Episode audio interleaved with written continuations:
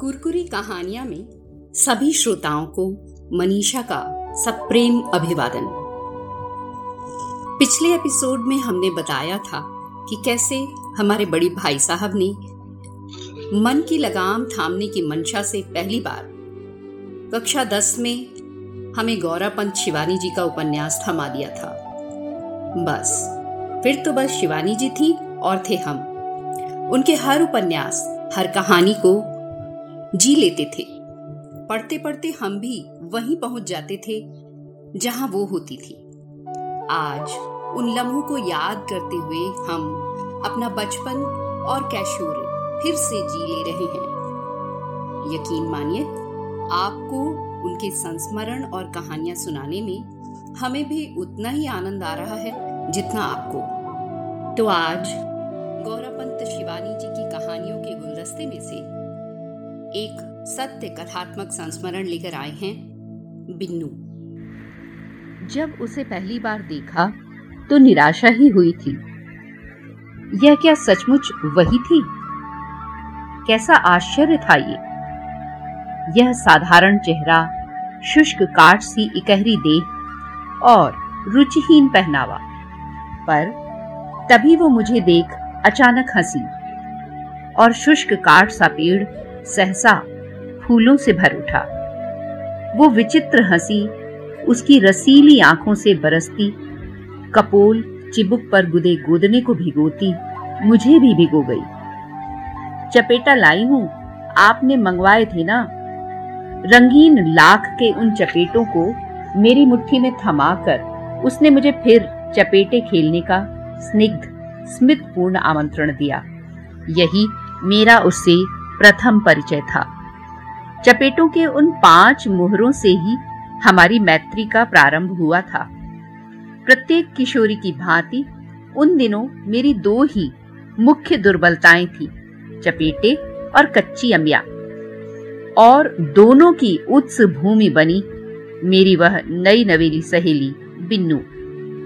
जेठ की आग उगलती बुंदेलखंडी दोपहरिया में वो पैरों के भारी भारी पैंजने झमझमाती, हाग के अकना ककना खनकाती। पिछवाड़े का दरवाज़ा खोल चुपचाप मेरे कमरे में धूप के टुकड़े सी सरक आती। ए छोटी जिज्जी चपेटे खेलेगी? ए देखो, क्या लाई हूँ। अपनी उजली हँसी के साथ वो फिर अपना आंचल खोलकर कच्ची अंबिया का वैभव दिखा, फुसफुसा कर कहती, चलो, एक बाजी खेल लें, जल्दी। माँ भी अभी सो रही है। मेरी माँ से वो बेहद डरती थी।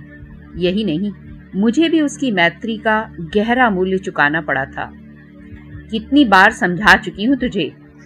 माँ ने एक दिन कहा था, इसे मुँह मत लगा। ये नागिन, असली नागिन की बच्ची है। काटे तो लहर नहीं। न जाने कितने घर बर्बाद कर चुकी है। एक तो दोनों धींगड़ियों सी चपेटे खेल खेल कर धरती पीटती हो। कहा नहीं धरती पीटने से कर्ज होता है। गुट्टे खेल खेल कर अंगुड़िया भी भौथरी कर लेगी अभागी कोई अंगूठा भी नहीं थामेगा। पर जहाँ बिन्नू जाती, मैं माँ के कठोर निर्देश भूल भाल पाँचों गुट्टे थाम लेती। बिन्नू हमेशा कलफ की गई करकराती, अब रखी चादर ओढ़कर आती। उसकी उस चमचमाती चादर की मौलिक सुवास से आज भी मेरी स्मृति के नथुने फड़क उठते हैं। कस्तूरी हिना, केवड़ा और खस का पवित्र सम्मिश्रण मेरे पूरे कमरे को मह मह महका देता था। बिन्नू चली जाती, तब भी वो मीठी सी सुगंध अगरबत्ती की अवसन्न धूम्र रेखा की भांति मेरे कमरे में बड़ी देर तक मंडराती रहती। जब भी कभी माँ मेरे कमरे में आती तो उसी सुगंध के सूत्र से जान लेती कि यहाँ कौन आया था। आज भी वो धींगड़ी फिर आई थी क्या? ठीक है, कल से दोपहर में भी तू मेरे कमरे में सोएगी। उसी दिन से माँ का कठोर अनुशासन और कठोर हो गया। दो तीन महीने तक मुझे अपनी प्रिय सखी का चेहरा भी देखने को नहीं मिला। कच्ची अम्बिया लोलुप मेरी अबोध जिहवा ही नहीं तरसी, चपेटने खेलने वाली अद्भुत संगिनी का विरह भी मुझे दुर्बल करने लगा। उधर गर्मी की छुट्टियाँ खत्म होने को थी, तब भी कुंडा देव के मेले में उसकी सुगंधित चादर की सुगंध के सूत्र से मैंने उसे ढूंढ लिया। एक हाथ में धानी हरी चूड़ियाँ भर, दूसरे हाथ में चूड़ियाँ समेटती, पास ही बैठे गोदनिया से मोल भाव कर रही थी। एक हाथ में राधा कृष्ण गोदवाएँगे और ठुड्डी पे तिकोनी तीन बुंदियाँ। दो रुपए से एक धेला भी ज़्यादा नहीं मिलेगा। अजी इस ठुड्डी को हाथ में लेने का ही तुम्हें दो रुपए दे देंगे सरकार। गोदने वाले की कुटिल हँसी और बिन्नू की, उससे भी कुटिल हँसी का प्रत्युत्तर देख मैं स्तब्ध रह गई। तब क्या माँ ठीक ही कह रही थी? आकाश में चपेटे उड़ा उन्हें किसी भी कोण से, जादुई शक्ति से मुट्ठी में बांधने वाली, मधुर कंठ से एक से एक लंबे फाग के मोहजाल में श्रोता को मोहने वाली, आश्चर्यजनक तेज़ी से शाखा मृगी सी ऊँचे ऊँचे पेड़ों पर कुदक के कच्ची अमिया तोड़ने वाली मेरी वन मृगी सी चंचल सखी, क्या सचमुच ऐसी थी? यदि नहीं थी तो गोदने वाले के कुटिल आह्वान को दो चप्पल मारकर उसने वहीं पर व्यर्थ क्यों नहीं कर दिया? मुझे शायद उसने देखा नहीं था। इसी से रेशमी रुमाल की गांठ खोल, चूड़ी वाले के पैसे चुका, वो फिर गोदने वाले के पास खिलवाड़ की सी मुद्रा में घुटने टेक कर बैठ गई। गुनगुनाकर गोदने वाले ने उसके सुडौल चिबुक को अपने सांवले हाथों में थाम लिया। मैं चुपचाप पीछे खिसक गई मेले में फिर मेरा मन नहीं लगा अन्य मनस्का सी जमदाड़ नदी के घाट के पत्थर पर चुपचाप जाकर बैठ गई दोनों पैर शीतल नदी में डुबाए ही थे कि आंधी के तीव्र झोंके सी वो न जाने कहाँ से आकर मुझसे चिपट गई लो, हम इन्हें ढूंढते ढूंढते मर गईं। सारा मेला छान डाला और ये यहाँ बैठी हैं। चादर की वो मदमस्त सुगंध उस दिन और भी तीव्र लग रही थी। देखो छोटी जिज्जी, हम नया गोदना गुदवाए हैं, कैसे लग रहे हैं? देखो तनी। गोल गोल गोरे चिबुक पर सद्य गुदे गोदने की स्याही हल्की सी फूल कर उभर आई थी। आँखों में खिंचे सुरमे की प्रगाढ़ रेखा, ललाट पर लगी टिकली, विलासी पृथुल अधरों पर पान की लालिमा, उस लास्यमयी के सौंदर्य को अद्भुत आभा प्रदान कर रहे थे। काहे रूठी हो जिज्जी? उसने अब अपना चिबुक मुझे बाहों में बाँध मेरे कंधे पर धर दिया। हम क्या करें? माँ जी ने हमें कोठी पर आने को मना कर दिया है। ठीक ही है छोटी जिज्जी, हमें आने ही कौन देता है? जहाँ जाते हैं, वहीं से दुत्कार दिए जाते हैं। उसकी रसीली आँखें छलछला उठी। बिन्नू, मैंने उसका चूड़ी भरा हाथ थाम लिया। तेरे लिए जो यहाँ सब कहते हैं, वो सच है क्या? मैं जानती थी, मेरी वो मुफट सरल सखी मुझसे कभी झूठ नहीं बोलेगी। क्या कहते हैं छोटी जिज्जी उसने बड़े भोलेपन से अपना हाथ पलटकर मेरी गोदी में धर दिया। राधा कृष्ण की युगल मूर्ति गोरी बाह के गोदने में किस स्पष्टता से निखर आई थी। बंकिम मुद्रा में वंशी बजाते नटवर नागर, पार्श में खड़ी ब्रिज भानुसुता, उसी युगल जोड़ी के नीचे गुदी पंक्ति के अक्षरों पर बिन्नू ने फिर अपनी आँखें झुका ली थी। जय राधे श्याम। पता नहीं, इस गोदने का भी अभागिनी ने कैसा मूल्य चुकाया होगा। क्या कहते हैं तुझे? पता नहीं है क्या? देख मेरी ओर। मैंने उसका झुका हुआ चेहरा उठाने की चेष्टा की तो वो मेरी गोदी में ही सिर छुपा, फूट फूट रो पड़ी। कब तक उस अश्रुसिक्त चेहरे को गोद ही में धरे मैं, निशब्द वहाँ बैठी रही, पता नहीं। जब हम दोनों उठी तो संध्या घनायमान हो उठी थी। किसी भी निरर्थक प्रश्नोत्तरी के लिए अब हमारी मैत्री में कोई गुंजाइश नहीं रह गई थी। बिन्नू के अभिशप्त जीवन का बड़ा ही विचित्र इतिहास था। आठ वर्ष की थी तो फेरे पड़ गए। दस वर्ष में गौना हुआ। ससुराल आई तो परिस्थितियों ने असमय ही कैशोर्य की सीढ़ियाँ फंदा यौवन की देहरी पे खड़ा कर दिया। नए परिवेश की घुटन ने बालिका वधु को सहमा दिया था। वयस्क पति के उग्र प्रणय निवेदन के तोप से कोमल कलिका मुरझाने लगी। इस बीच सास उस पर एक दिन हाथ उठा बैठी। रात को सुप्त पति के अलस आलिंगन से अपने को मुक्त कर विद्रोहिणी बिन्नू मायके भाग आई और फिर ससुराल गई ही नहीं। स्वास्थ्य और रूप साथ ही उग्र बन चुके। पति का पढ़ाया प्रेम का अधूरा पाठ भोले चेहरे पर कुटिलता का अंगराग बिखेर गया था। आँखों की रसीली चितवन में, अधरों की तिरक भंगिमा में एक अनोखा आकर्षण आ गया था। उधर उसके मादक कंठ की प्रशस्ति पूरे शहर में फैल चुकी थी। जन्मोत्सव, विवाह, मुंडन, होली, मेले, देवी के असंख्य गीतों का भंडार था उसका मधुर कंठ। उसकी पुष्ट हथेली की ठाप ढोलक पर पड़ती और लोग उसे बिना देखे ही समझ जाते कि ढोलक किसके घुटनों से दबी धमक रही है। प्राय ही सुनने को मिलता कि बिन्नू फला ठाकुर की रक्षता बनी इठला रही हैं। फला ठाकुराइन ने उसके दुख से विष खा लिया। कोई पारसी ठेकेदार उसे बंबई घुमाने ले गया था और बीसियों साड़ियों से बक्सा पाट ऊँची एड़ी की जूतियाँ खटखटाती घूम रही है बेहया। किंतु विवाह उत्सवों में बिन्नू को अब भी संभ्रांत गृह बड़े लाड़ दुरार से न्योते थे। वो नाचने उठती थी तो मजाल थी कि कोई दूसरी उसके बाद नाच सके। बुंदेलखंडी पेशेवर बेड़नियों से ही उसने वो विकट घुमेर नृत्य सीखा था। लगता था, फर्श से लगी झुक झुक कर फर्शी लगा रही है। फिर चरखी सी घूमती वो, आतिशबाजी की चमकती चरखी सी ही अदृश्य हो जाती।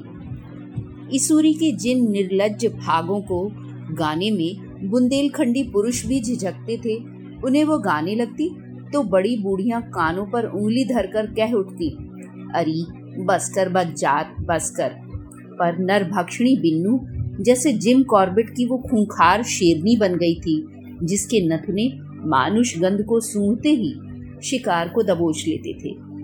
उसके उसी उग्र रूप को मैंने जब देखा तब नदी तट पर हुई हमारी अंतिम भेंट को तीन वर्ष बीत रहे थे। मेरे ही विवाह गीत गाने माँ ने उसे बताशे भेजकर न्योता था।